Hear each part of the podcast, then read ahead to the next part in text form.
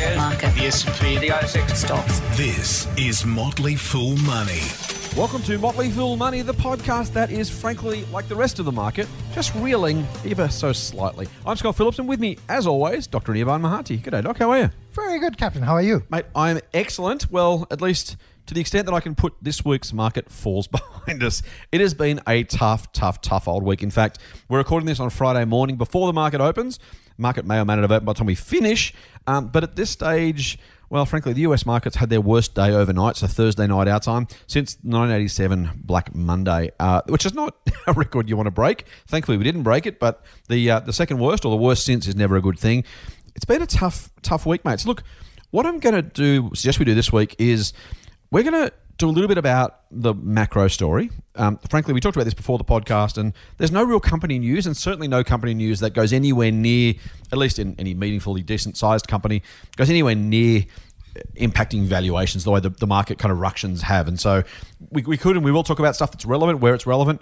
Uh, we just thought this week it's kind of more about the macro, but we won't only do the macro because, frankly, there's no shortage of podcasts and headlines and talking heads that are doing that already. Um, we'll talk about the economy, we'll talk about the coronavirus, talk about the oil price.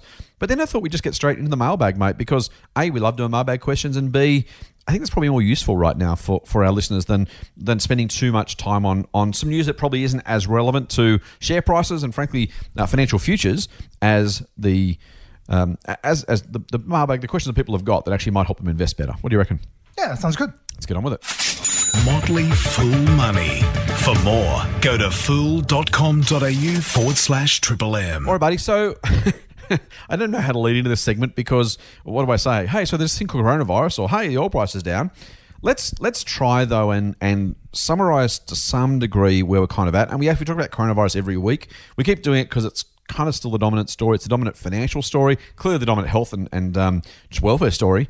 Uh, it's the one that really is taking massive chunks out of share price and, and people's portfolios right now. So I don't really know even how to summarize it. The news is changing so frequently. I guess if we think about what happened this week, let's start with that. So the market's down massively. I don't know where it'll finish down today, but I think you were saying before we are recording the futures are down seven ish percent. Um, so that we can assume that's that's you know plus or minus a couple of points where we'll end up. Um, so we happened this week. We had the WHO finally declaring the coronavirus a pandemic.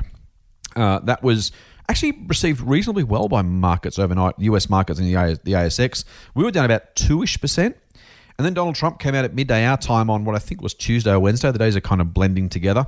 Uh, and he announced the US stimulus and had exactly the opposite effects. Shares were down two and ended up down five uh, in Australia really, really, really quickly, um, like phenomenally quickly. Um, the market clearly not taking Trump's um, reassurances to heart either because the stimulus isn't enough, or maybe it was the wrong type of stimulus, or just simply um, I don't know. I don't. I'm not exactly sure what markets expected would be different that didn't happen.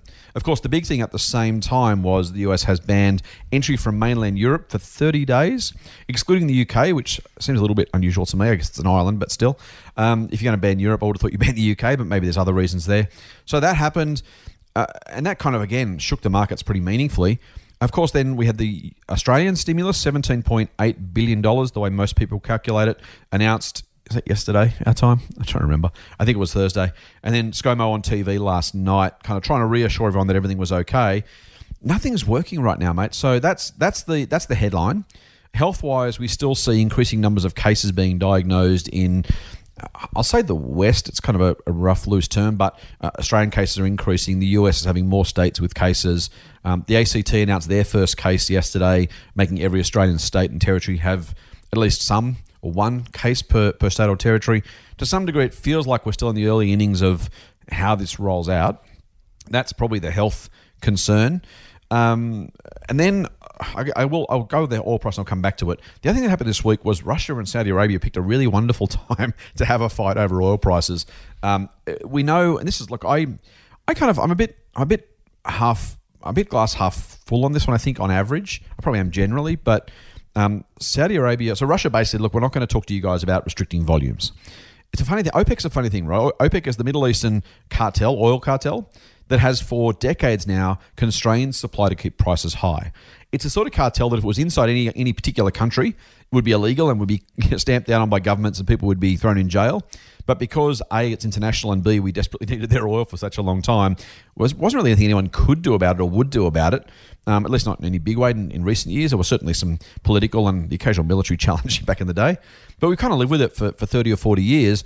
All of a sudden, Russia's found a lot of oil. Venezuela has a lot of oil. The US has a whole lot of shale, and it's kind of changed the balance. Russia's pretty much said to the OPEC, "I'm not going to play your game." At one point, they were kind of doing a deal with OPEC and saying, "Yeah, we'll we'll kind of we're not part of OPEC, but we'll we'll negotiate with you guys and decide something that works for everybody." Russia kind of went, "No, no, not going to do that." Saudi Arabia then said, "Well, stuff you, Jack. We'll do whatever we want," which has kind of in itself led to a breakdown in OPEC generally. The oil price fell thirty percent in a day which is just phenomenal. Talk about share price falls, thirty percent price in the, the, fall of oil in a day, um, and and you know some comments we might see dollar a litre prices at the petrol pump in Australia. Now, if you're a if you're an optimist, you're saying, well, okay, it sucks for for oil oil company shareholders, but if we get a bit like an interest rate cut, if we get cheaper petrol, that's got to be good for the economy, right? It's got to put more money in people's pockets, or maybe just take less out when it comes to filling the tank. Generally speaking, there's a I think in the US that you can't win an election with with uh, petrol prices over four dollars a gallon. Um, so you know it's it's a it's a hip pocket issue. It's one of those things that does change people's perception of success, of how the economy is going, all that kind of stuff. All right, that was a very long lead in. You've had a chance to have, have a nap and let me just banter on for a bit. Um, let's start, mate, with well, let's start with the, the individuals, and we'll work back to the whole. So, talk to me about let's make let's do the I won't say the easy one, but maybe the the the less difficult one. Um, the oil price and and what's going on there. How do you see that? I mean, obviously it's compounding everything, so they're not you can't do it in complete isolation. But your thoughts on the what I guess is going to be seen in hindsight as an oil shock, the price coming down this time rather than up. How are you thinking about that economically, financially, and from an investing angle? Yeah, so like the oil price actually. Funny enough, actually, I think you know it should be net positive, right? Oil prices coming down basically means that well, it's it's good for people, good for goods transport. It's good for uh, essentially, as you said, it's like an interest rate cut to some extent. Right. Uh, it should be mostly a positive, except um, it has come at the effectively the wrong time because it's also yeah. going to likely to put um, you know high cost oil producers out of business. Uh, it's probably going to make it hard for you know highly indebted oil mm. producers to continue in operation, and it's kind of a time when there may be a liquidity crisis. So I think that's right. the the plus and minus. Um, yeah, I, I, to me, like the oil thing was a sideshow.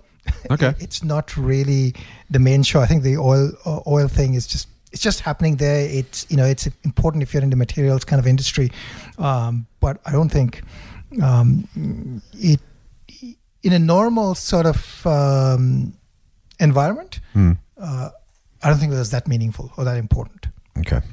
That's my take. Yeah, no, that's, that's fair. I think it looks so. Only for, I actually kind of agree with you. I think it would it, it's you know what's funny. We kind of only can deal with one headline at a time, right? If this had happened uh, three months earlier, three months later, maybe not three months later, depending on how long the coronavirus thing goes for, but you know what I mean, generally speaking, if this had happened in the absence of any other news, it would have been the only news we talked about for weeks.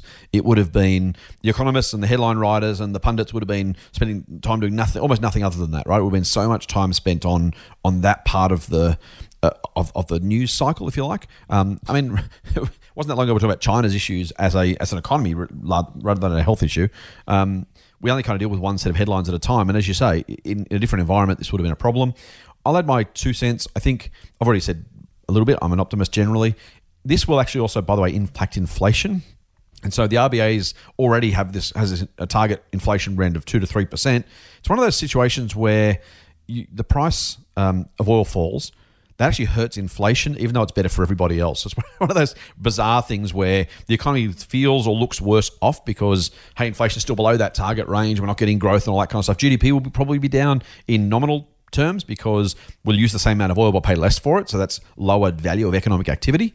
So you kind of get all those things. You think, man, that's kind of you know, it's a thing, right? It's it's it, it, you know the, on the on the on the black and white numbers of it a lower oil price is actually, in theory, bad for the economy. I think if you look through it, though, you can see there is that. That's kind of one of those things where the things we're measuring and trying to count simply aren't as relevant as they otherwise might be. Yeah, I think so. All right. So, is there a uh, is Is another topic to talk about? Turns out there is. Um, let's take a quick break and we'll get on to Corona. Motley Fool Money. Financial advice for real people, not trust fund hippies. Sign up for the newsletter at fool.com.au forward slash triple M. All right, buddy. Um, coronavirus. This is such an enormously, massively huge topic. It's one of those situations where I think there's a there's a phenomenal amount of uncertainty, and so there is. And we say this every week, and I'll say it again because it's really important. Um, it's it's really it's important that we realize there is a, a, real human impact here. There are people who are, are suffering and dying from this. There are family members uh, or families who are losing family members. This is not something that we want to ever forget. There is a human component of when we talk about the financial impact. So again, we don't do it just as a, a box tick exercise. We genuinely believe that's an issue, and we don't we want, always want to recognize that and, and acknowledge that because that's that's the biggest deal, right? For anybody, you know, losing your portfolio or losing a family member, it's a, it's a pretty easy choice, right? So that that's it, it is something we feel deeply and we feel um, seriously, and it's important that we talk about. That being said, this is not the the podcast for that side of it. I'm happy for you to talk about, it, of course, if you want, Doc.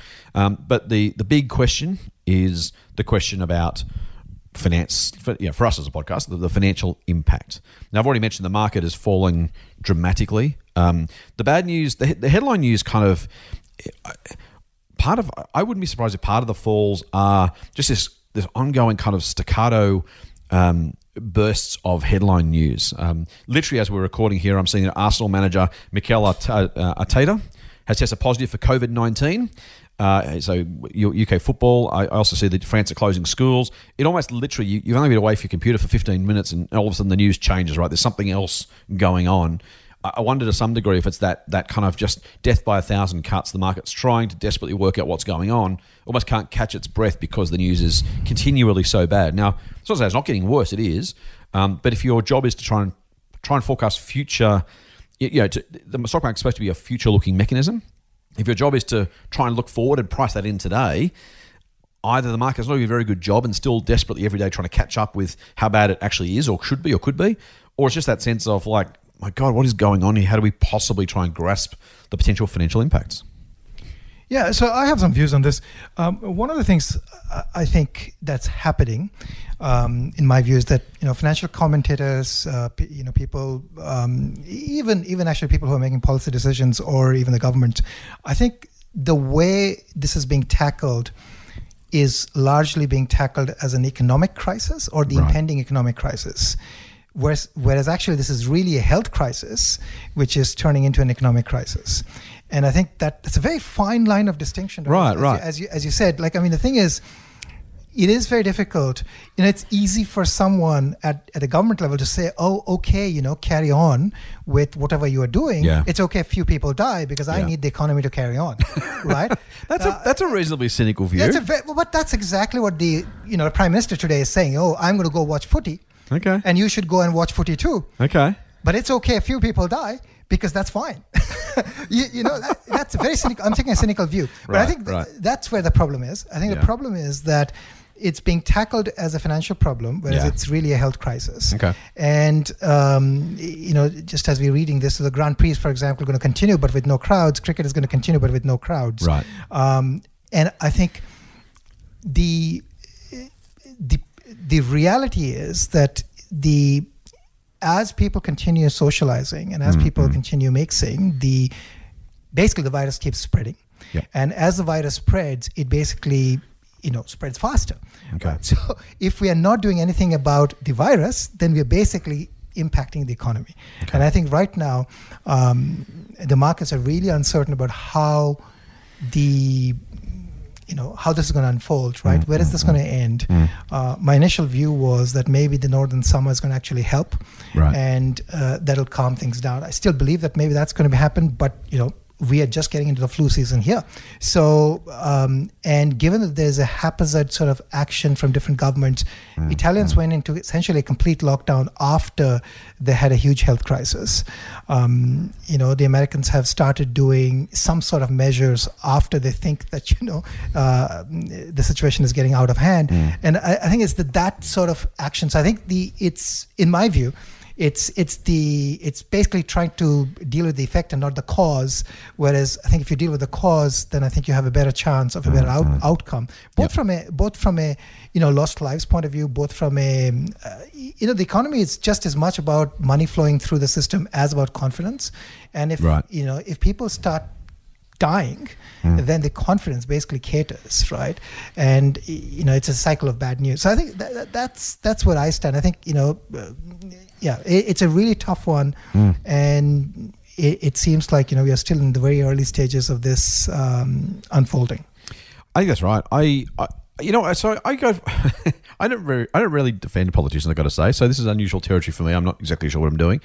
I, where I where I think it's challenging, and maybe I'm being too generous, um, is the the unspoken reality of politics or government generally is we accept a level of death and injury from everyday life, right? And I think to some degree, you know, we could stop, we could lower the road toll to zero tomorrow if we lowered the, the, the breath test limit to zero. We had coppers on every corner, and we speed limited cars to forty k's an hour. We, we almost almost literally short of short of a heart attack in a car, we'd almost we you know we reduce the road, road toll to zero. Now we choose directly or indirectly not to do that because we we either you know for whatever whatever combination of reasons complacency we just kind of I guess acknowledge that that's just the reality we just have to live with the fact that there, there's some trade-off between everyday life and the absolute protection of every life and, and potential injury right where the kids play in playgrounds the, the, the, the list of potential risks and issues is, is endless. I don't actually envy, and I, I'm not even saying you're wrong. I just maybe I'm just being sympathetic to governments and, and regulators who have to try and work out at what point you you know there, there are side effects to everything. If we if we lock you know we could lock down the country every every winter because the flu season is going to kill some people when we don't. I'm not saying this is the flu by the way for like those who want to jump on me and say I'm saying it's not like the flu. I'm not saying it's like the flu. I'm just saying at some point trying to work out the right balance between what do you do, when do you do it, how hard do you push, and then the confidence thing. To your point, mate, I think is actually a, a real issue. I think you know to some degree uh, you know, uh, frankly, a faltering economy has issues. People out of work have issues. We know that people on um, unemployment benefits die at large numbers, for example, either because um, it's just that kind of psychological, physical interaction, or just people can't afford heating in some circumstances. We know that particularly in northern winters, a lot of pensioners and people who are, are in poverty die because they simply can't heat themselves in the cold. I mean, there are all of those things that that everyone, you know, that, that inter kind of connected web of stuff. Um, I think there is absolutely a point at which you should shut down everything. There's a point at which you say everything's okay, and there's a, a really massively grey area in between that where we're all kind of fishing in the dark a little bit, aren't we? Um, I actually disagree with you. Uh, like not just a little what bit, the podcast podcast's for? completely, completely, wholeheartedly, because I think, uh, I I think that's a very, I wouldn't, I think that's a very like you know maybe first order thinking that this is just like the flu and therefore. I'm not saying it's just like the flu. To be really clear, I'm not saying that at all. What Yeah. I'm saying is, as or this that thing some number of people die. Um, I, I think that's. Um, I, I think what is happening is that the second order effects are being completely ignored uh, in in the process. So um, it, it- it's, it's a very simple thing, right? I mean, effectively, if if you let uh, let, let me backtrack. Okay, given that we were um, lower down the ladder in terms of being affected, and mm-hmm. we actually got to see what was happening uh, up in the northern hemisphere. We saw how China dealt with it, right? and how China actually has reduced the number of total number of cases, new cases that are happening, and in mm-hmm. fact. For such a big country, they managed to lock down the problem to one area mm. and effectively, slowly but steadily, get their economy up and running. We saw what South Korea did, mm. right? And then we saw what the Ita- Italians are doing hmm. and how that's a complete disaster. There was an opportunity there uh, for a country like ours to actually learn hmm. from that, hmm. which we didn't, right? And I, I think it's a trade-off, exactly as you say. But you know, there's a preventable trade-offs, and then there is non-preventable trade. This was, you know, you could basically have taken better action, and the better action, absolutely, in the short term, um, there's cost to it Yep. right? But I think what people are not modeling here is the long term cost, right? If you assume that half the population is actually affected, like the British Premier has actually come out and said, you know, expect half the population, maybe 70% of the population to be affected, expect people to die. That's what he has basically come out and said. Uh, now, I agree, okay, if you come out and say that, well, it sounds, you know, you're basically creating more panic. Right, that's- that's what I mean about the- But, but, but, the, the the- government, but, right? but the effect is that, you know, there, there's a fine balance between creating panic and being prepared. Hmm. And I feel like we're not prepared. Right. Um, and and the the economic and the human cost of not being prepared is pretty substantial in my Right. view. And I think the problem is, I think what people don't realize is or are not realizing is that there's a short-term cost. You Mm. take a short-term hit, but you allow yourself better. Basically, you allow yourself. mo- If you slowed it down Mm. by basically taking some temporary cost in terms of you know closure, like why Mm, did Denmark, for example, go into two-week closure, right? Uh, they're willing to take that cost and saying, okay, well, let's close down for two weeks and then we'll see what happens, right? Can we slow it down? Can we give our basically the moment you slow it down, you're giving your medical system, your medicos, your nurses, your doctors, um, an opportunity to actually deal with the fallout. You're giving scientists who are working on solutions an opportunity to actually catch back and fight. By not slowing it down, what you're effectively doing is you're creating an economic, big economic problem, and along with that, you're creating debts. So I, I think you know, in, in some cases, you got to have to sacrifice uh, in the short term, and I think that, that that's that's what I think differ um, in terms of you know the the actions that are being taken, and yeah, and then there's going to be some fallout for that. Yeah. Um, yeah, but anyways, I I, I think uh, I agree. This is a hard policy decision. Yeah.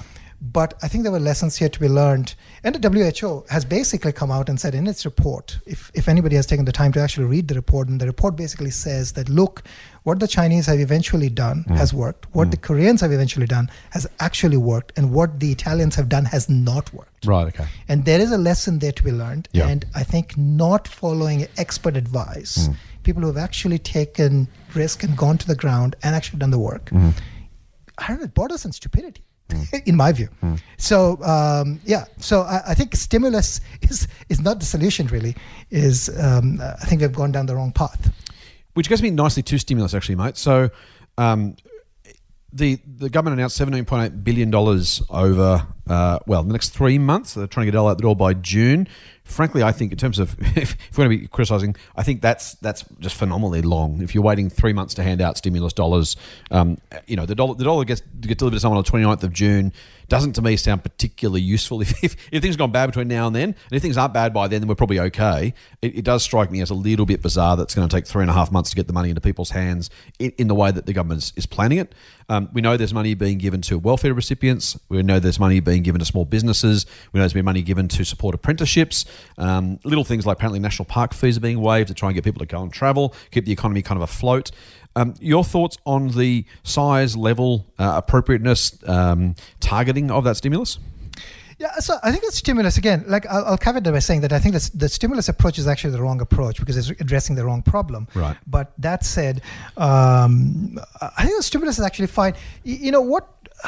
Again, like I, I don't want to be negative. I don't want to be you know the, the the negative guy on the podcast today. But uh, you know the thing with the stimulus is the stimulus is basically addressing a technical recession. So I think what they're trying to do is basically put money in now so that we technically are not in recession. Yep. Um, and uh, I have a feeling it may do the job. You know, like Right. it, it, it has a chance of doing the job because it, it looks like a big enough amount of money, and if they've done the modeling right, um, uh, or close enough to being right, then there's a chance that.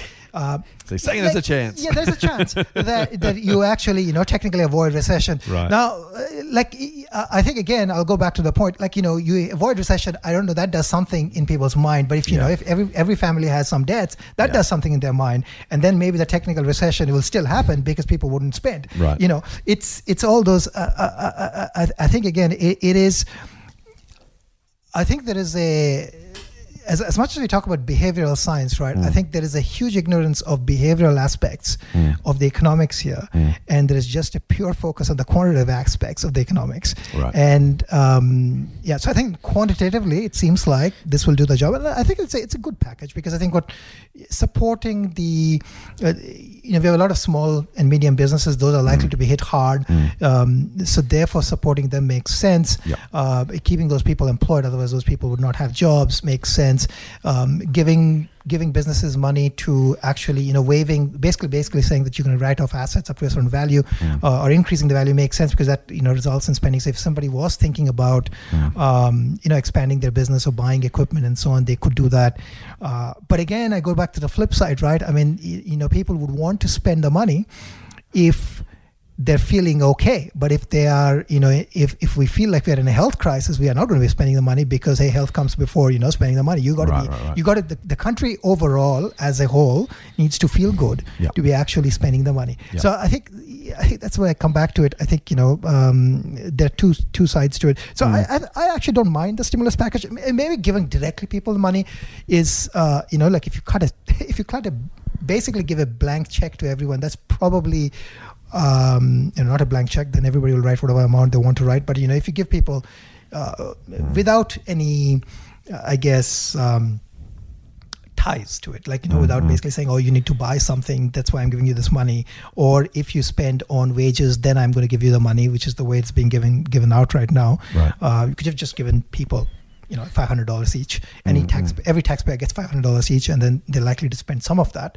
Uh, that's another way of doing it. But yeah i don't mind. I, I think the stimulus package is fine. Probably you know um, amount wise it's a pretty big amount. Looks Yeah. like a big amount to me. So i i, I think that's you know that part i don't have actually. I, i'm not I, I wouldn't criticize that. I think that's fine. Yep. Nice. I, I'm pretty the same, mate. I, I, like, I think I, I actually would criticize parts of it, um, just because we all got different views on what's best or, or, or worst. I think what I wouldn't criticize, and I think also, frankly, in the past, people have been too quick to criticize the Kevin Rudd, the so-called cash splash that kind of uh, uh, uh, criticize our, our, our, I would say peers in the media because we don't necessarily consider ourselves in the media, but um, you know, people in the media kind of grabbed that cash splash thing and the pink bats thing, and it kind of became this byword for mismanagement or something else. I, I thought at the time, I still think that the cash splash was a good idea, even though it was always going to be partly wasted and, and lead to some um, you know negative outcomes. I'm pretty sure this particular um, uh, stimulus package, call it a cash splash, use the same words, um, will be the same from the Morrison government. There'll be areas where they, in hindsight, will see things done badly, where money will be misspent, not spent well enough. Uh, could have been spent better, all that kind of stuff. Those things are absolutely true. But in this case, it is the size and the pace of the action rather than the specifics of what you actually do that make the difference. We know that in 09, um, there's a very, very, very high probability that the, the, the Rudd Swan cash actually kept us out of recession. Now, as you said, Doc, you saw where word technical, I think it's important, right? Plus 0.1 or minus 0.1 in terms of GDP growth is almost exactly the same thing. Yet, if you have two minus 0.1s, it becomes a recession, and the behavioral impacts, as you mentioned, on that as a result of that are huge. And so, keeping us out of recession was in itself enough. Um, you know, could, could have been done differently. Of course, it could have. But was this enough? I think absolutely. I think to some degree, this is this is the same as you say with the stimulus package. I'd like to see it a little bit larger. I have to say. I think erring on the side of caution. If it's a question of do we don't go into recession, if we go into recession just because they didn't spend enough money, um, versus we don't go into recession, they spend a little bit too much money, I think it's a really, really easy trade off, right? I'd happily spend a bit more, spend another year getting the budget back into the black if necessary, although these are normally one off measures, right? So the budget should go back into the black by itself next year. If that, if the rest of the structural stuff stayed the same, and again, we don't know whether that's true or not, but these are one-off payments, so they don't affect the structural balance of the budget. I would have gone harder. I also would put more money in people's hands rather than directly to businesses. If you want to support businesses, you get people to shop at those businesses, right? Um, and that money then gets spent around the place. If I give money to a business, a tax deduction for doing something, or uh, you know some money to keep an apprentice on, does that money get circulated through the economy or go into the company bank account? I don't know. Maybe it does. Maybe it doesn't.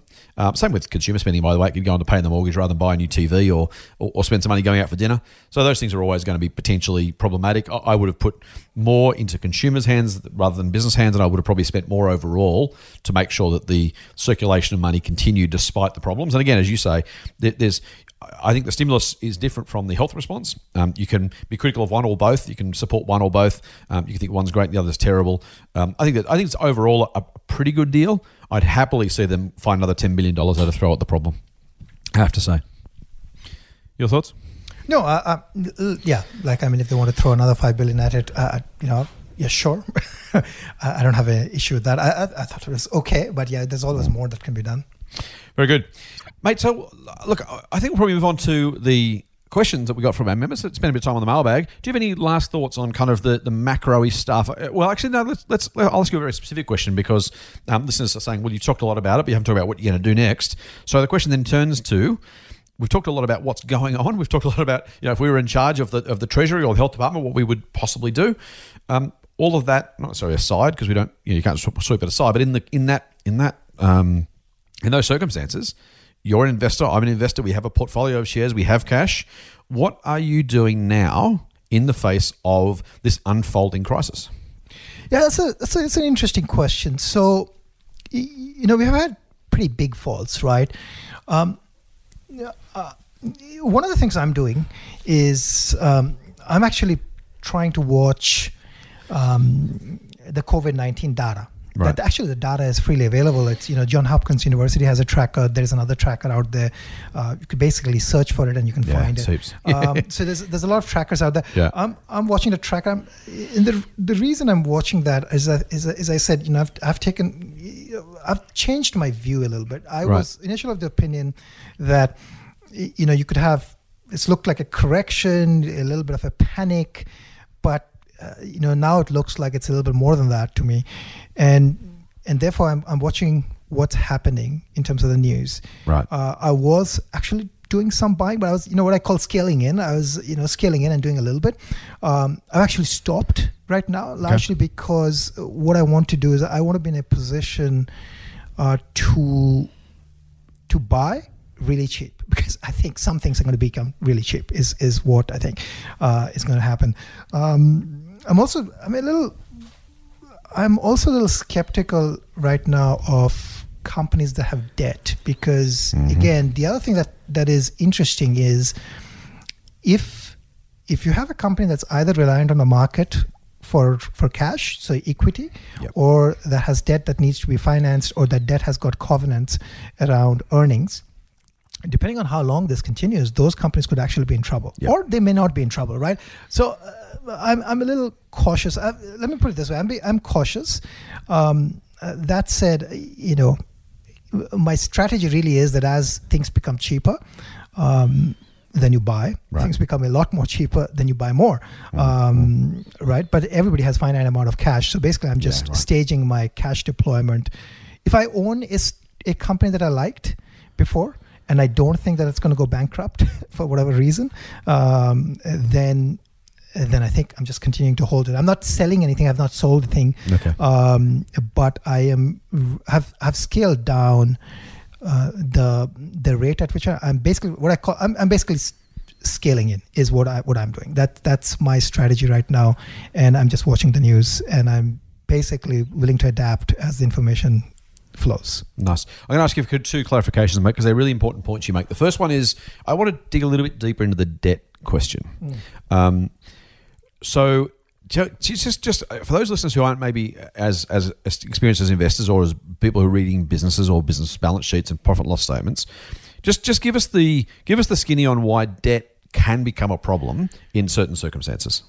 Yeah, so so both, I actually raised both. I think I'll talk about both the debt and the equity point, right? And mm-hmm. the reason, I'm- you know, because the service that I run, uh, Extreme Options, is, is a higher risk service, right? And a lot of these companies are early stage companies, and so one of the things with early stage companies or any and this would apply to some other companies that are you know heavily indebted as well is early stage companies need equity. They need equity for essentially growing their business mm-hmm. right? Mm-hmm. They may not be actually cash flow positive. Now Right. Okay. if you're not cash flow positive that means you don't actually generate cash in your business mm. And you need equity to grow you could be in trouble if the equity market has marked down your shares significantly because then you if you have to raise cash Right. assuming that you can raise cash you're going to be actually diluting a lot And so this, you I'm going to ask you this again.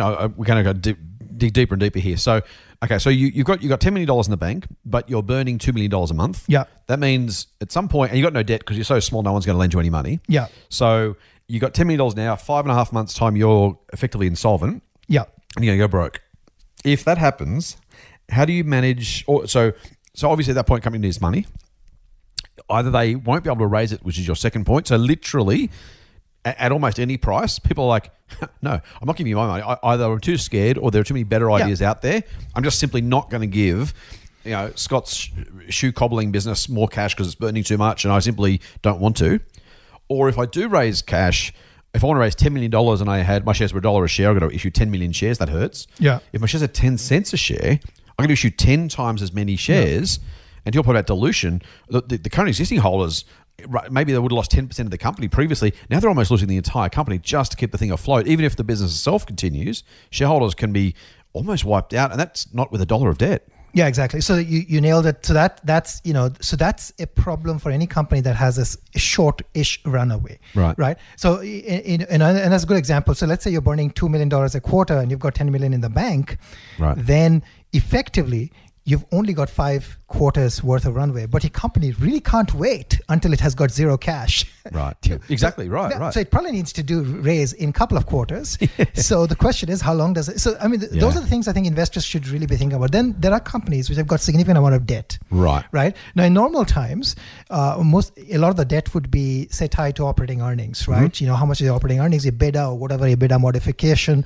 Right. Um, and and then um, the you know they would say, okay, if you generate that much, uh, then you're within the covenants. yeah. Yeah. Well, if if you have a highly if you're running a highly leveraged business, what typically means is those businesses are highly dependent on foot traffic or sales because you know as the sales go up because you've got a large fixed cost base. Right. Well, if you've got a large fixed cost base, more sales means more profits, but less sales means very quickly you're actually making a loss, which means you might actually be breaking those debt covenants. So if you look at Woolworths, for example, they only keep at the end of the day after they've paid all their costs about four cents in every dollar of retail sales. Yeah. which doesn't leave a lot of room for sales decline. Some of that's product cost, to be fair. Yeah. But their cost of doing business is probably sixty percent of the, and this is an average, right? Sixty percent of the um, uh, of the of the product product price, the revenue. Yeah. If you look at a discretionary retailer, so that, that's Woolies, right? They're, they're almost certainly okay. If you look at a discretionary retailer selling fashion products for some descri- some description, you've got people less likely to go out. You've got less people less likely, even if they do go out, to go and spend frivolously potentially. It wouldn't take all that much for sales in a in a, in a specialty faddish kind of retailer to be down 10, 15 percent at the worst of whatever we get to here. Yeah. And as you say, in that point, and so covenants is an interesting term too. Covenants basically means rules, right? In our, in our sense, Yeah. the banks will say, "I will give you this money, but you have to. You're effectively in breach of the loan conditions if you don't meet these rules." Now, there's not many for Australian mortgage holders. We're not used to those as, as individual businesses, but uh, if I lost my job tomorrow, as long as I still pay the bills, the bank would be okay. But if you're a corporate and you've borrowed money, the covenant might be your, you know, you, your profit has to stay above a certain multiple of the interest you got to pay me. Exactly. And for my purpose, that might be my, my wages, right? So if I get fired tomorrow, the bank doesn't come to me and say, actually, your wages are now, you know, less than two times the interest bill. So I'm going to go to call your mortgage. But if you're a corporate and your profit falls, you've got to go to the bank and say, um, guys, so that, that money that you said I could keep, I've broken the rules. And the bank can then technically say, well, actually, we want it all back right now. And the company says, I can't give it to you right now. The bank says, okay, I'm going to put you in liquidation. I mean, that, that's that's that actually does happen. It doesn't happen all the time. They normally find ways around this stuff, but often it's painful. And that's kind of the risk, right? There's some of these companies that otherwise, even if they can, even if they're not technically insolvent, in terms of they can actually pay their bills as they come due, if they don't meet those rules, the banks can call in the debts. And if you have those debts called in, that makes you insolvent when otherwise you're actually uh, a, a business that actually had ongoing operations in a way that wouldn't have sent you broke if the bank didn't call a loan. Yeah, absolutely. So, I mean, there's that effect. Then, uh, you know, consumer discretionary is another effect where if consumer sentiment is down for whatever reason, um, you know, those sales can very quickly disappear. Um, yeah, so, so I mean, there's a bunch of interrelated things to think about. I mean, Right. in usually companies with you, you, you know, you'd see that the even the share price falls. Typically, you know, while they might be irrational in many in many ways, you'd notice that companies that have, um, you know, strong balance sheets, you know, and net debt equal to zero, those would probably weather the storm better because it gives them more runway uh, and more opportunity. And, and usually, a crisis type of situation usually means that the weak, the weaklings, unfortunately, weak businesses are the ones that actually disappear or Yeah. have a hard time. Right? It's this is the time. It's, it's I actually read a very interesting thing um, for all the doom and gloom that crisis bring, um, it is interesting that companies like Uber, Airbnb were all established at the depth, the depths of the financial crisis, right? Um, and and a lot of great companies that we know today Yeah.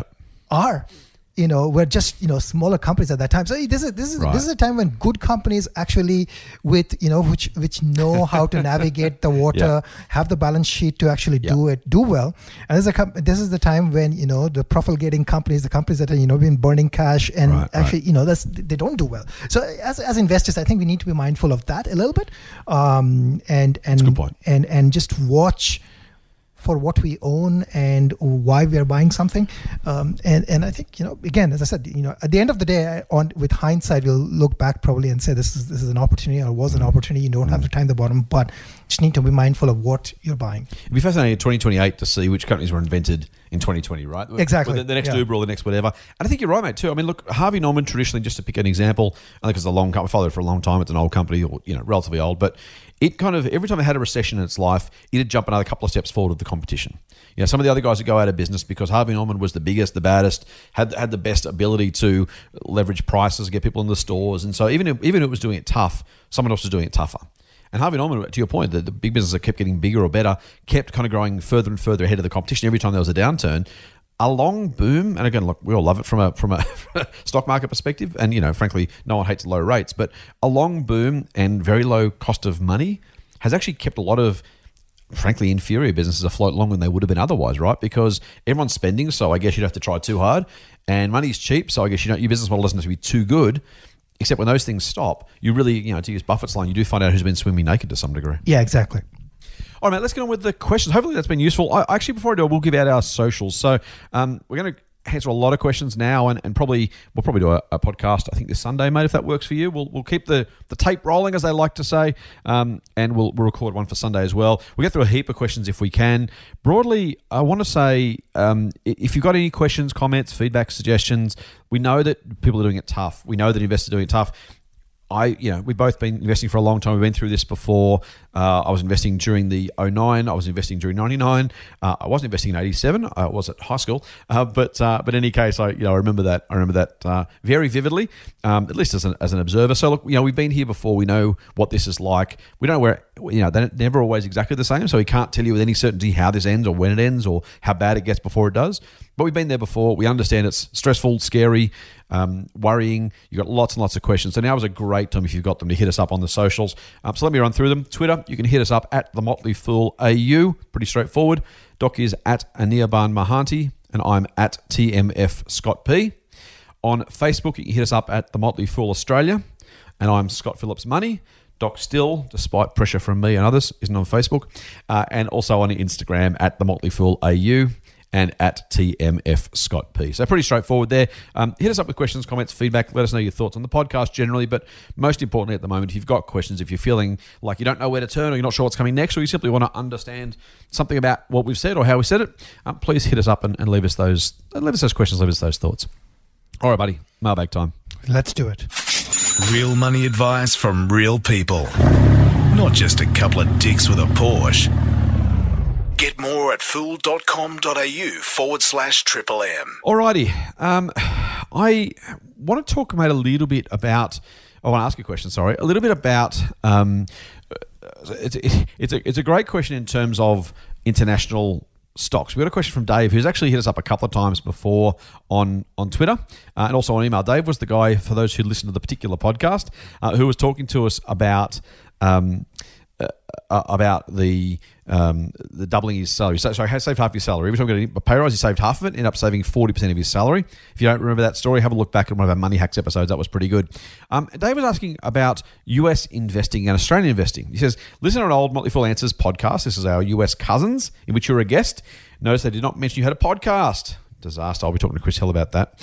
Um, Anyway, he says, uh, I've learned a lot, of, lot about Australia. For Americans buying stock in a company such as Afterpay, what are the advantages or disadvantages of buying the US listing versus the Australian listing? I mean, I get it's easier and cheaper to buy on the US exchange, but if the AUD strengthens versus the USD, would there be an advantage of one over the other? Now, Doc, you invest in both markets, so you're the best person to ask on this one. If you are buying a company that was listed in both exchanges, are there any key advantages or disadvantages for buying one over the other? So from a share price point of view, like so the afterpay is there on the on the OTC, or I think it's there's there's a, there's a OTC or a pink slip listing. I don't think it's an it's not really an ADR uh, Right. on on the US market. I know some people who have been buying it because Okay. of because of the strength in in California that Right. you know in the US that the afterpay has shown. Right. Now, effectively, however many shares of afterpay here represent the number of shares of whatever afterpay Mm-hmm. listing is there it the price should be pretty close in terms of what it is here in australian dollars to what it should be the equivalent in US dollars. Otherwise, it'll create what I would say is an arbitrage opportunity. Right. So, so from a price point of view, it'll be the same. Now, the only thing I would, and it right now doesn't matter to Afterpay. The only thing I'll say is that suppose you've got a company that's listed both here and there. Yep. Um, a good example might be something like ResMed, which is li- listed both in the US and in, in Australia, right? Now, suppose Right. you're an Australian resident and ResMed pays a dividend and it pays, you know, a partially franked dividend. If you actually own the US listing of it, Yep. you don't get the franking. Right. Right. So That's the- interesting. Yeah. So you don't get the franking. Otherwise, the share price will effectively look the same. But so if, if you're interested, I never in thought that through. Yeah, if you're interested in the franking aspect, That's a really good point. um, then you want to actually own the Australian Yeah. version. if you don't care for the franking because you're a resident of another jurisdiction right. or whatever it is, then it really should not matter. Right. Good point. th- That's the only difference I can think of. I like that. Yeah, I think that's true. And, and Dave, you know, because you're so Dave's actually an American, because he's going to be taking that money out. And we're going to give personal advice. I'll talk to you directly, Dave, but I'm not talk, giving you personal advice, obviously. Um, because you're going to transfer whatever you get into US dollars. The question is really: Is it done by the market, i.e., the US listed stocks already, you know, made that conversion for you, or you sell your Australian shares and then move them into US dollars as you bring the money home? Effectively, the same thing is happening at that Doc's point about the arbitrage thing. So there's no there's no real difference there, no real impact or issue. Um, the other thing I would probably add, mate, the only other thing I would add is if you did have both and you were CHESS sponsored, there's probably a little bit more security. We've talked about this before. I think it's really, really small and frankly, really, really unlikely. But I don't know about OTC type stocks where they have the same guarantee, the, the kind of broker's insurance guarantee. Do you know if that exists for OTC listed stocks? Oh, actually, I don't know the answer to that. So yeah, I actually don't know. Yeah, I, th- I if- think I'd, I'd, I'd probably, again, given there's no difference, I, I would rather own something that was CHESS sponsored rather than not. All things being equal, and they're not always equal. But if then if we are, you know, getting rid of everything else, other than franking, to Doc's point, if you're an Australian taxpayer, that's huge. Um, maybe not for afterpay, at least not yet, but in general. Um, but the extra security is probably look if you're paying nothing for it, you might as well take it. I think. Would you agree, Doc? Is that is that is that would that change your perspective at all? Well, uh, yeah, like uh, um, uh, yeah. So I, I think I, I actually don't buy anything on the pink, you know, the OTC market, for example. Pink sheets, yeah. Yeah, I don't buy that because OTC stands for over the counter. Sorry, I should have said that. Yeah, so I don't I don't do that, and yeah, effectively, like uh, again, as I said, from a Australian resident point of view, my my preference, if if I can get the Afterpay doesn't pay a dividend and probably is Yeah. not even close to paying a dividend, Yeah. so uh, it probably doesn't matter. But eh, yeah, like, uh, but- I, I don't know. This this is maybe a comfort thing. Yeah, right. um, my Oh, okay. my comfort really is to just own shares from a major exchange. Oh, okay. So, so I would, uh, you know, So you go the other way. yeah, I would. I would not.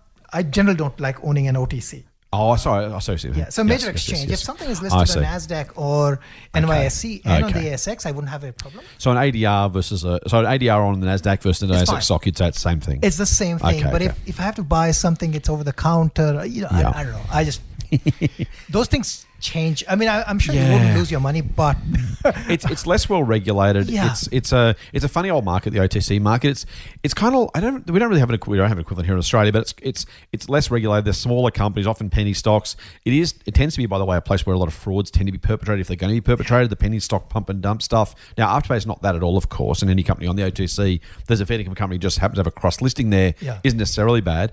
I think even BMW might be an OTC. You know, in America.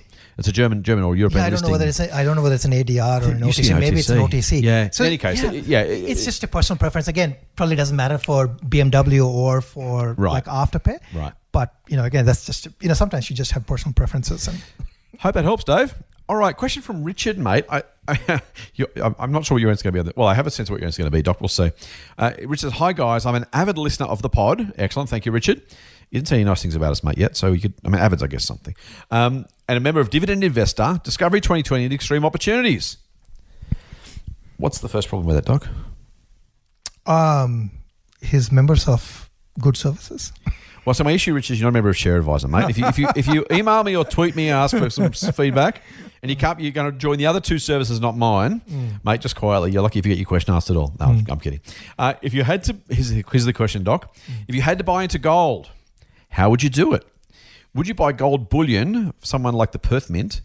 Would you buy an ETF, where there's physical gold ETFs traded on the ASX, or through a well established gold miner like St. Barbara?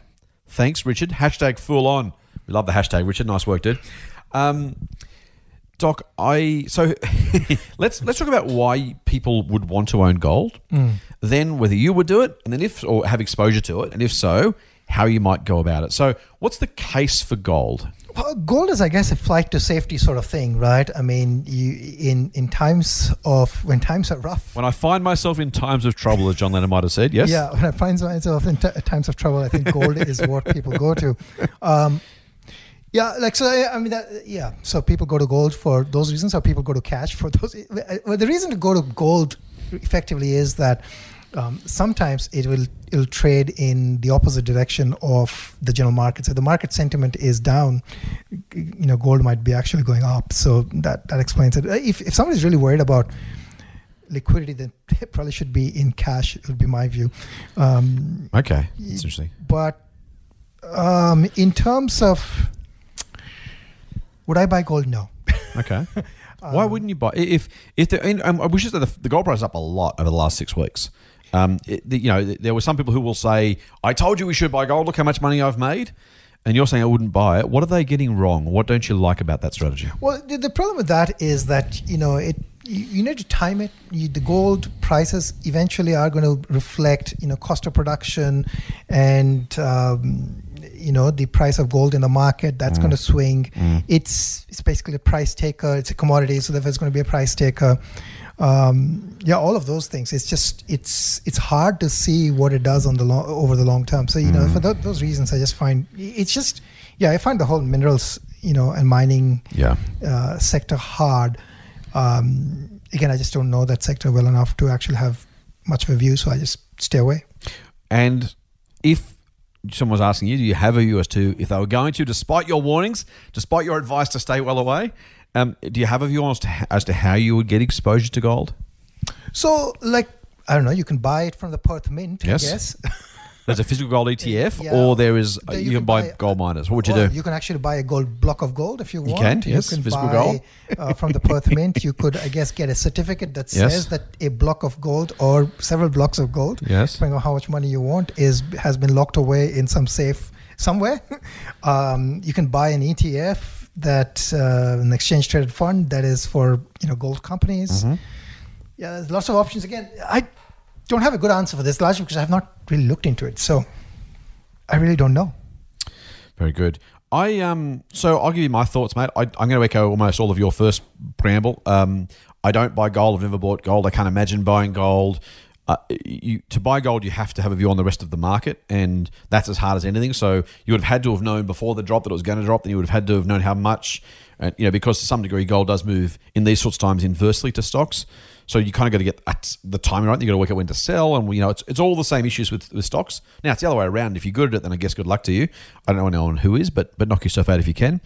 Um, in terms of uh, the why is your flight safety question, Doc, is the right thing. It's actually it's traditionally been used as a hedge against inflation rather than rather than market kind of panic. Although it's kind of merged into that, it's become this kind of it, it's the other than asset, right? It's like if I don't want inflation, because that's the reason people haven't in the past held cash because the the view is if I hold hundred dollars now and inflation's high, that's worth fifty dollars in a couple of years' time. But if I hold a bar of gold, it's still a bar of gold. And traditionally, the view has been I'm not sure this is actually backed by evidence. It may well be. The view has been that gold goes up if cash you know goes down. So it, it was always an inflation protection. And back in the day, our younger listeners might not might not realize this. Inflation used to be a thing. Uh, it used to be more than 2%. In fact, uh, back in the early 80s in particular, it was massive for quite a while. Um, interest rates were, were all over the place. We're really, I mean, share markets are volatile at the moment, but we're in an amazingly stable interest rate inflation environment right now. Unlike anything I can recall in my adult life, and maybe even my, you know, as much as I can remember ever being aware of markets, it's just been phenomenally, phenomenally benign. Uh, so that, that's why people have done it. As you say, Doc, that then morphs to this generic you know, flight to safety kind of asset. I'm not even entirely sure that's justified. To some degree, it's because people sell their shares and go, "Where do I put the money?" I guess, I guess, I guess gold. So it, the flow of money helps the share, the gold price rise. Um, that's why they do it. I, I wouldn't, as I said, I, I'm happy to ride the waves.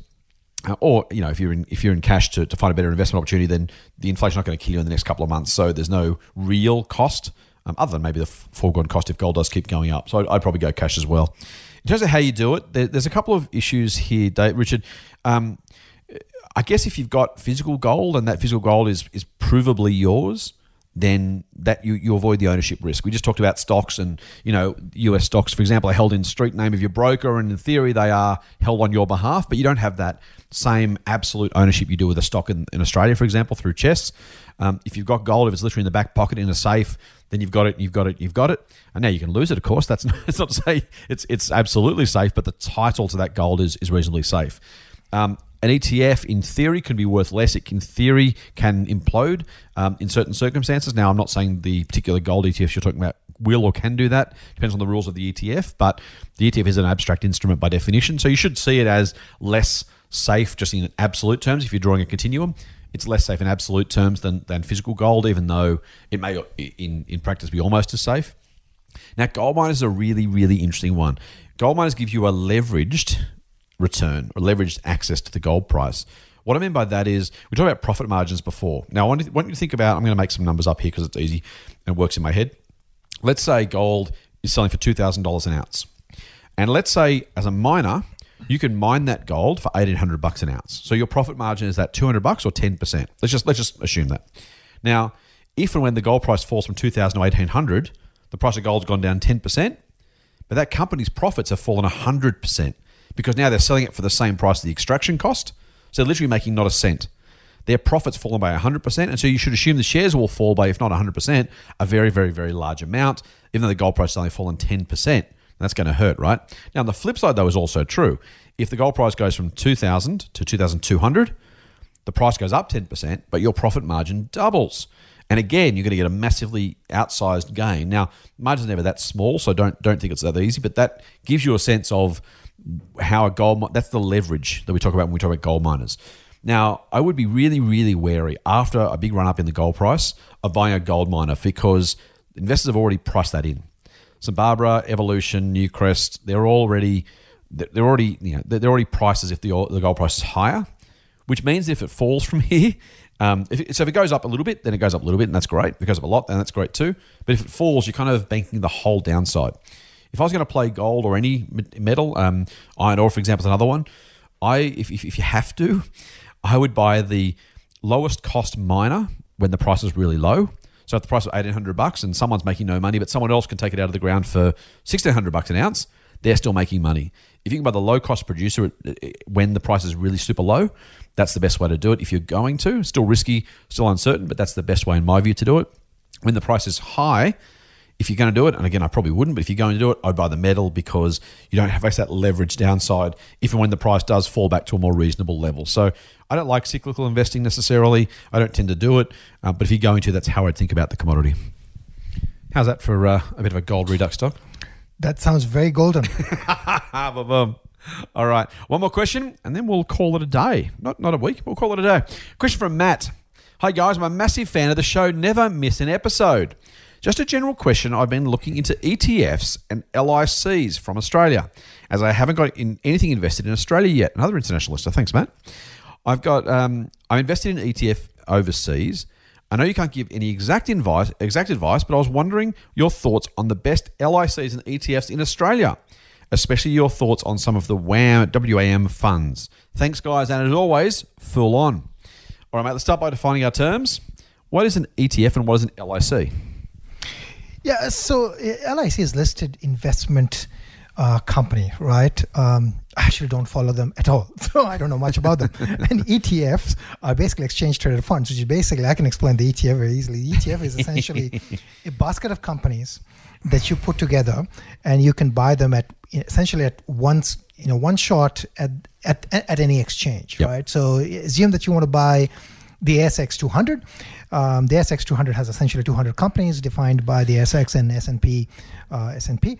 Um, so you know, if you wanted to buy the 200 companies mm. in small proportions of their or relative to their weight, it'll be very difficult. Or it's not difficult, but it's going to be a time-consuming, very expensive process. Right. Um, instead, you can buy an ASX 200 ETF, which does that job for you.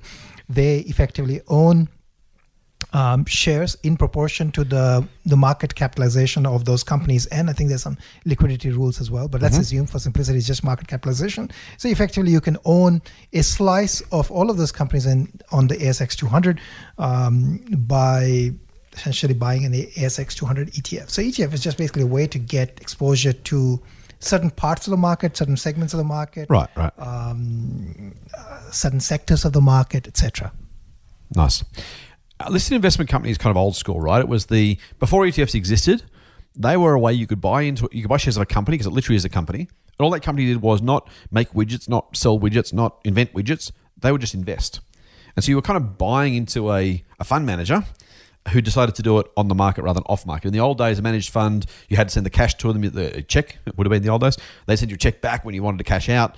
Um, these are electronic, of course, but conceptually, that was what it was. The ETF is kind of the merging of the two, right? It takes the fund and puts it on the market. I'm going to say, generally speaking, I don't think there's a lot of reason for LICs to exist anymore um, on the market, just in the sense that um, you, you, can be an ETF. The, the, the LIC structure is simply not necessary anymore. Um, there are some slight differences that really aren't super relevant for our purposes. If members want us to spend another, or listeners want to spend another hour at some other point doing a deep dive into LICs, then I don't know. You're going to come along? Probably not. No, no. Uh, so we won't do that.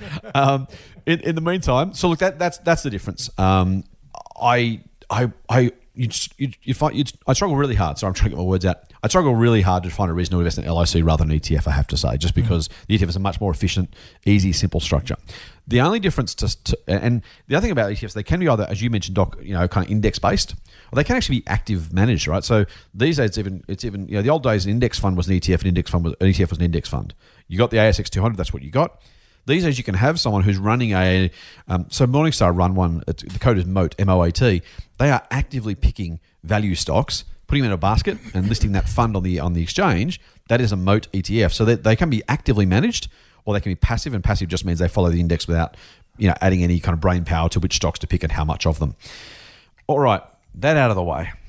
Matt is overseas. Mm-hmm. He's looking for an Australian ETF, but it, it, doesn't really need to be Matt actually in this instance. It could be anybody, although we'd probably say to Australian investors invest overseas as well. But for anybody looking for an Australian ETF, what are the best ones they should be looking for, mate?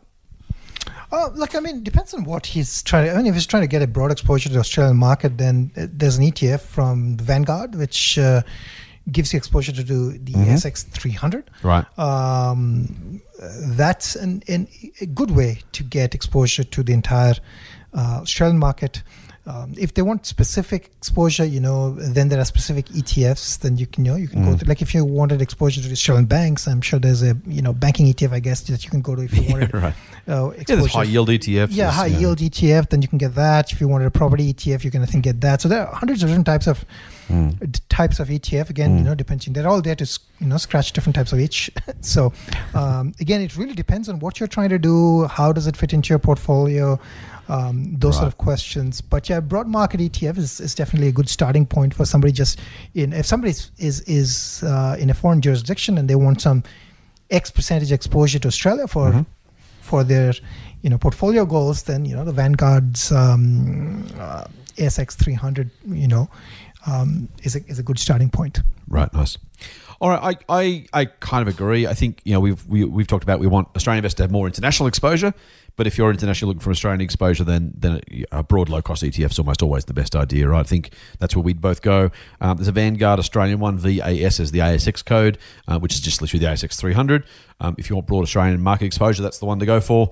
Um, I can't think of any particularly great sort of sector or kind of um, uh, what's the word um, strategy specific ETFs that are Australian based. Um, the the Moat ETF I mentioned before is a recommendation of ours at Share Advisor. It's an active recommendation. We recommend as a buy, but that's actually US companies listed in Australia. So for, for Matt, that's probably not going to help all that much. Uh, for broad Australian exposure, I think that makes sense. Only the only I would say is that, and we've said this before, miners and banks are really really large chunks of the ASX 300, and so Doc and I would probably not recommend a. I'll, I'll put words in your mouth, mate. You can disagree with me in a minute. Um, recommend it as the best way to get kind of it's the best investment option, right? Like it gives you broad exposure. If that's exactly what you're looking for, that's exactly what you get. But normally, index funds are used to give you diversified exposure to a market. There's nothing diversified about miners and financial companies that make up well more than half and probably close to 60% of an index. Uh, so at some, at some point, you're kind of getting a two sector exposure, even though it looks like it's diversified because it's a whole market thing. Is that fair to say, mate? Yeah, I think so. I think that's, that's, that's very fair. I think, yeah, I don't disagree with any of, any of that. Mate, I may have just uh, I may have just stolen the answer to our next question. We might make it quick. Let's uh, move on. Okay. Get more Motley Fool money advice at fool.com.au forward slash triple M. All right, two quick ones to finish, mate. Let's go. Okay. Uh, Giles says, Hi, guys. One for the mailbag. Investing in banks has never interested me. However, now that three of the big four are trading below book value, I'm starting to get interested. Could I please get your thoughts on the relationship between a bank's book value and their share price? Fool on Giles. All right, mate. Below book value. So book value is the literal black and white toted up value. When the accountants sit down, they kind of work out how much the bank owes and how much it owns, and says, okay, well, the difference is the book value. In other words, what do the financials say the assets are worth? And Giles is saying the banks are selling for less than that. In other words, if I was a company I had 100 bucks in the in the in the bank and that was all I had as a company asset, and my shares were selling for ninety dollars, I'd be selling for ten dollars below my book value. Is that attractive? Yeah, this, this is very interesting. So uh, I find this very interesting because you know one way to invest in banks is basically to look at the book value. You know, you want to you know buy close to or below the book value. Yeah. You know, like in the old saying was you know buy at 0.8 and sell at 1.5 of book value, and that's what how you actually you know invest in a bank. Now. Uh, there is a cynical view that you can take is the banks are selling below the book value because the book value is probably going to come down. Right. right? So the cynical value is that you know the book value basically is what's the value of the assets right? So basically the asset for the bank is the mortgages that they've got and uh, then they've got deposits which is basically the liabilities. You subtract that out broadly speaking that's the you know you're going to arrive at sort of the tangible book value. But if the asset value drops well so does the book value Yeah. so that's the question um, Is that likely, mate? I mean, there's always there's always a possibility, but is it likely the asset value of the banks falls meaningfully from this point? Uh, well, that's that's yeah. Like you're you're asking me to make a guess. Correct. I That's why I asked you. I I don't know. So I don't know. I think it, it is an interesting. Um, it's an interesting scenario. Now, again, we're in sort of a we're in sort of a little bit of an uncharted territory, right? We don't know how things are going to unfold over the next few months or how long you know is this going to go over for next few months is it going to go you know uh, for a year we don't know Right, right, So. I think that and, and markets hate uncertainty which is why which is why there's heard that. yeah, yeah, which is why there's so much you know you know the markets are down like today again at Yep. open like about 7% um, Only five point five at the moment, oh, thankfully. oh look at we'll that. take that. so look at that Mate, you, know it's been tough when, when 5.5 feels like a good Oh, result. that seems like a great result. if, if, you, if you compare that with the seven point something, right? Oh, man. Um, Yeah. So, yeah. So, I'm not sure. Like, I don't, you know, in my mind, it's Yeah. not, it's interesting, but is it value territory? Mm. And, you know, I'm not really a value investor, but is it value territory? This is true. So so so that's true. Is it value territory? I'm not sure Right. because you know like you know it's only like 20% below book value, right? I mean the book value could drop by 10 15%. Mm-hmm. Yeah, and all of a sudden Yeah. um, you know you have lost uh, the opportunity. So, you know, yeah, it's interesting. I'd, I'd observe it, I'd watch it and see what happens. Yeah, I, I- tend to agree, mate. I think, look, it's all about relative value. I would say that a bank trading at or near book value is probably better value than at twice book value, and it may fall in the meantime and then come back. So, you know, there's a difference between is this the bottom and is it good value? I would argue that there is always a risk that banks get into some sort of financial trouble. Many people um, are too young to remember that Westpac almost went broke in the early 90s and was bailed out by the Packers. Um, so that's, you know, if you think about that in, in a broader long term context, we're so used to banks being strong and un, un, unimpeachable that you can, well, you know, what's, what's, how, how bad could it possibly get? The answer is actually really, really close to, to zero. And so we never want to say, hey, at or below book value is obviously un, unbeatable, great value, you know, guaranteed. What I would say is, on average, in general, buying below book is a market beating strategy. That doesn't mean it will work every time. And I, any of these strategies where you're trying to pick individual instances and do it, what's really, really important, and Doc's a scientist here, but I'll, I'll say this on his behalf and he can he can add to it, is you've got to make sure you're doing it frequently enough that the odds actually end up working out on your side. I, I, I'm not a scientist, so my simple example is you've got a 50% chance of tossing heads or tails if you toss a coin. But if you only toss it once, I guarantee you it's a 100% chance or 100% chance of heads or 100% chance of tails. It cannot be a 50 50 outcome unless you're lucky enough to land it right on its edge. Um, and so the, the simple reality is yes, if you do it, toss a coin a thousand times, you're going to get pretty close to 500 heads. If you toss it once, it's going to be 100% one or the other. You can't get a 50 50 outcome. So if you're going to do a um, if you're going to do a, a you know book value based strategy, by all means do it. Just be mindful that it won't work sometimes by definition, um, and so just just just invest accordingly. Doc, Yeah, like, I think what what you said is is is is is right on the money. I don't have really anything to say. The other thing is that you know if you're trying this with Australian banks, right, you've got only four banks really, and, and some regional, maybe eight Totally. banks that you can try it on, right? Right, right, right. So um, there's not enough samples, Yes. right? You have to keep trying. The other thing I'll say is that yes, you know, banks can get into trouble, but that's different from different from your deposits being in trouble, right? Yeah, so banks point. can Thank get you. into trouble, Yeah. which means the share price can get into trouble. Good point. But you know, uh, you know, I think the banks, the banks could be bailed out, for example, by the government. If they're bailed out by the government, you know, depositors are fine. Deposits, deposits, anyways, have guarantees.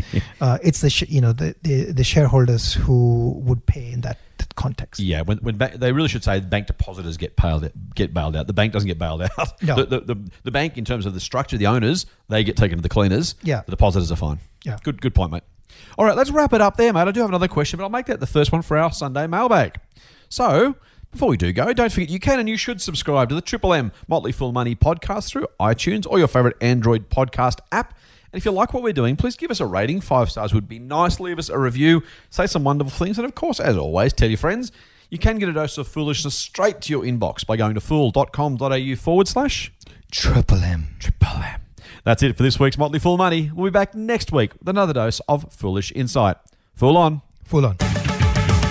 The Motley Fool and people appearing in this program may have positions in the companies mentioned. General advice only. Please speak to your financial professional to understand how it may pertain to your situation. Subscribe to the free newsletter at fool.com.au forward slash triple M. The Motley Fool operates under Financial Services License 400691.